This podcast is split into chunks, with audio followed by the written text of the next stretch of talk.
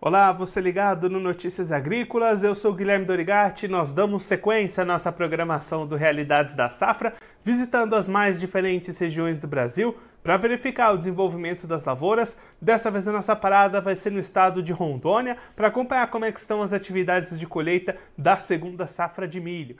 Quem vai conversar com a gente sobre esse assunto é o Vicente Godinho, ele que é pesquisador da Embrapa Rondônia e membro da ProSoja Estadual, já está aqui conosco por vídeo. Então seja muito bem-vindo, Vicente, é sempre um prazer tê-lo aqui no Notícias Agrícolas. Boa tarde, é um prazer estar com vocês também, estar dividindo um pouco daquilo que a gente está acumulando aqui de informação. Vicente, os trabalhos de colheita já estão bastante avançados aí no estado. Conta pra gente como é que foram as condições para o produtor de Rondônia avançar com seus trabalhos de colheita nesse ano. Ó, a gente acredita que mais de 85% das áreas já foram colhidas. E agora nós entramos nas áreas de baixa produtividade. Nós tivemos produtores aqui com produtividades acima de 9 mil quilos, né? E nós tivemos algumas áreas com produtividades muito baixas, né? 1.200 quilos, em função das chuvas. Né? Rondônia, é, diferentemente do que o pessoal acha, que aqui chove em todo lugar e chove muito bem, nós temos diferenças climáticas dentro do estado. Nós temos variações climáticas anuais aqui de determinadas regiões com 1.400 milímetros de chuva por ano e regiões com perto de 2.800 milímetros por ano. Isso aí, com certeza, interfere no milho que está sendo produzido em praticamente todo o estado. E aí, Vicente, como é que foi de maneira geral as condições para esse milho? Você destacou né, algumas áreas muito boas, outras áreas muito ruins, mas de maneira geral, que balanço a gente pode fazer de uma média para o estado? É, o balanço vai ser positivo, a gente não vai fugir muito das produtividades dos anos anteriores, né, exatamente em função disso aí. Mas é, eu volto a falar, aqueles produtores mais tecnificados, aqueles produtores que investiram mais, né, que plantaram mais cedo e concentraram seus plantios, né, consequentemente também tiveram que é, concentrar a, a colheita da soja. Esses produtores tiveram produtividades extremamente elevadas. Agora, é, na média, o Estado vai ficar acima de 85 sacos por hectare. Né? Eu volto a falar, você tem produtividades muito interessantes e algumas regiões com as produtividades não tão boas como as outras. E aí, Vicente, quando a gente olha para esse bom rendimento do lado do campo, né? quando a gente traz essa análise para a hora da venda, para as contas, para a comercialização, o cenário já não é tão positivo assim para o produtor, né? O cenário ele é catastrófico. Né? É, várias regiões aí o indivíduo não está conseguindo cobrir o custo de produção de semente. Né? É, a grande parte está na semente e, na, e, no fertilizante, porque, veja bem, tem muito produtor pagando fertilizante do ano passado, com o preço do ano passado ainda né? e ele está quitando esse fertilizante na faixa de até 8 mil reais a tonelada de fertilizante. Isso faz com que, esse, quando você faz essa relação de troca, aí, o negócio fica muito, é, um fator muito ruim para o produtor. Né? Ele estava na expectativa de estar comercializando milho esse ano acima de 75 reais e está comercializando abaixo de R$ reais, dependendo da região do estado. Então, isso aí realmente está é, tá surpreendendo associada à questão de logística, que é, a gente não imaginava que a gente fosse colapsar tanto nessa retração de exportação. O pessoal das trades judiou bastante dos produtores nesse momento de comercialização, e isso fez com que a gente ficasse com o milho dentro do quintal, né, por assim dizer. Então, assim, muito milho ainda dentro do estado, as condições de comercialização estão extremamente indesejáveis para aquilo que o produtor é, pleiteava né? Mas eh, se a gente fosse considerar produção e produtividade, o produtor ainda está satisfeito. Mas quando passa para comercialização, a gente espera uma reação a nível de mercado internacional, uma vez que está bastante milho dentro do estado ainda. E aí, Vicente, fica também aquela questão do quanto esse produtor consegue armazenar, segurar esse grão, esperando essas melhores oportunidades, né? É, esse é um dos grandes problemas. Se a gente for imaginar, a gente já está aqui no dia 8 de agosto, né? É, daqui a um mês a gente está, é, praticamente um mês, já começa o plantio da soja. Se São Pedro der, der, der água para a soja plantar, aí já começa a ficar complicado, que é, ele usa a mesma logística para soja e a mesma logística para milho. Tanto para produção dentro da propriedade, para armazenamento dentro da propriedade, para escoamento para fora da propriedade e para exportação. A logística é toda a mesma do milho e a soja na nossa região. Né? Então, uma safra não pode se acumular a outra.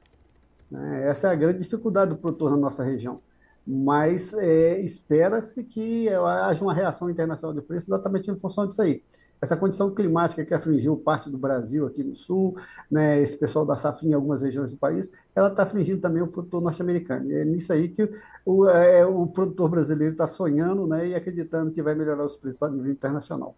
Vicente, olhando para frente para essa próxima safra de soja que você já comentou, como é que está a preparação, o planejamento do produtor até diante dessa junção de colheita de milho e plantio da soja? O produtor vai ter que estar tá com tudo muito planejado, muito certinho antes de iniciar o plantio, né? É, o produtor brasileiro é bastante otimista, né? Diante de todas as pressões que a gente tem sofrido, tantos problemas, ele está preparando-se para a próxima safra.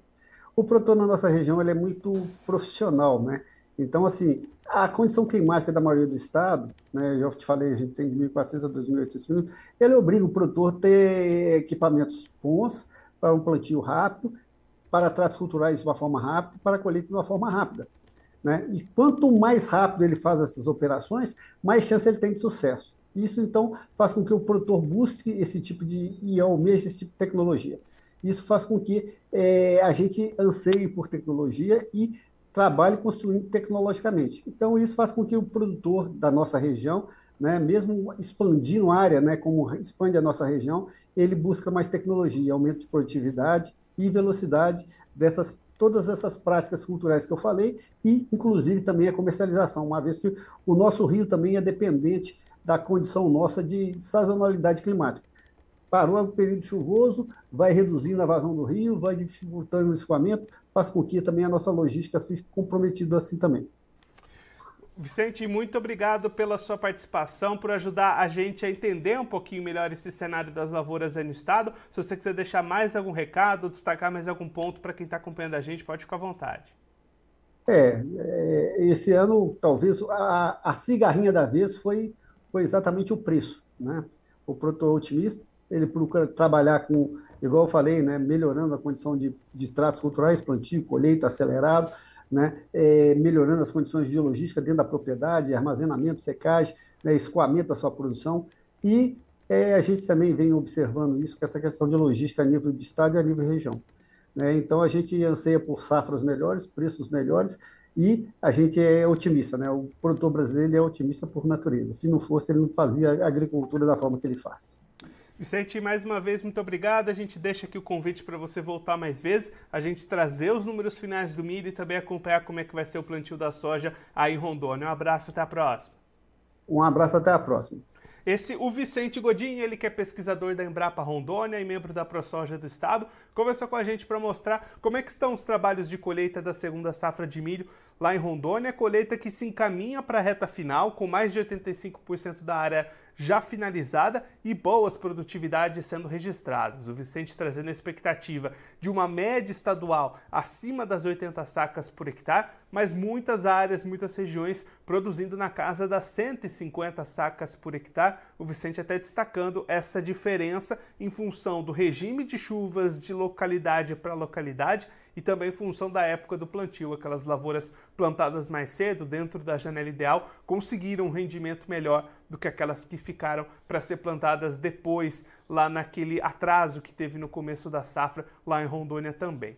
Vicente destacando, por outro lado, preocupação do produtor na hora da comercialização. A expectativa era de vendas acima de 75 reais a saca, mas a realidade que se apresenta neste momento é de vendas abaixo dos 35 reais a saca, com isso fica muito difícil fechar as contas, produtor tentando segurar ao máximo essa comercialização, esperando uma reação desses preços, mas preocupando com a logística também. O Vicente destacando que daqui a pouco devem começar as atividades para o plantio da soja 23-24, e aí o sistema logístico do estado, que é o mesmo para a soja e para o milho, pode enfrentar dificuldades com milho sendo escoado, insumos chegando para a soja, plantio, colheita, tudo acontecendo ao mesmo tempo. O produtor vai ter que se planejar muito bem, fazer as suas contas e tomar essas decisões, fazer as suas atividades com bastante calma, pensando bastante naquilo que vai fazer para tentar minimizar um pouco esses impactos da queda dos preços que foi forte nesse ano para a soja e também para o milho.